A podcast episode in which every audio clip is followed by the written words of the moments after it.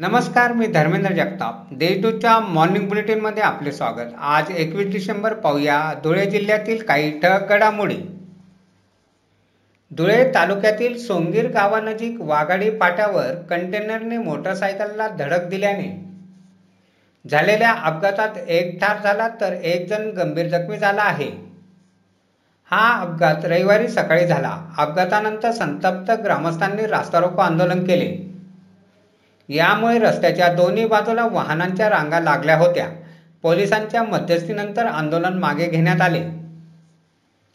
जिल्ह्यात कोरोनाला रोखण्यासाठी राबवण्यात येणाऱ्या उपाययोजना व अन्य सात आजारांच्या परिस्थितीचा आरोग्य विभागाच्या संचालक डॉक्टर साधना तायडे यांनी आढावा घेतला सुमारे अडीच तास ही बैठक चालली.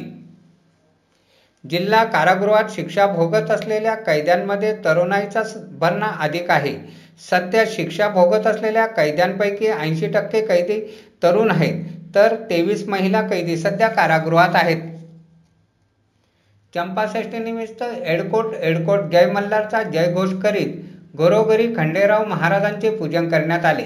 पूजण्यासाठी लागणारे भरताचे वांगे व कांद्याची पात याला मागणी वाढली होती. धुळ्यातील श्री खंडेराव महाराज मंदिरात दर्शनासाठी भाविकांची गर्दी झाली होती.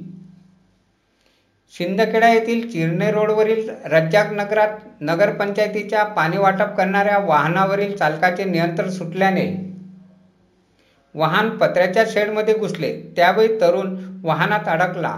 त्याला वाहनाने पंचवीस ते तीस फूट फरफटत नेले. यात त्याचा मृत्यू झाला. रफिक शेख हे मैताचे नाव आहे.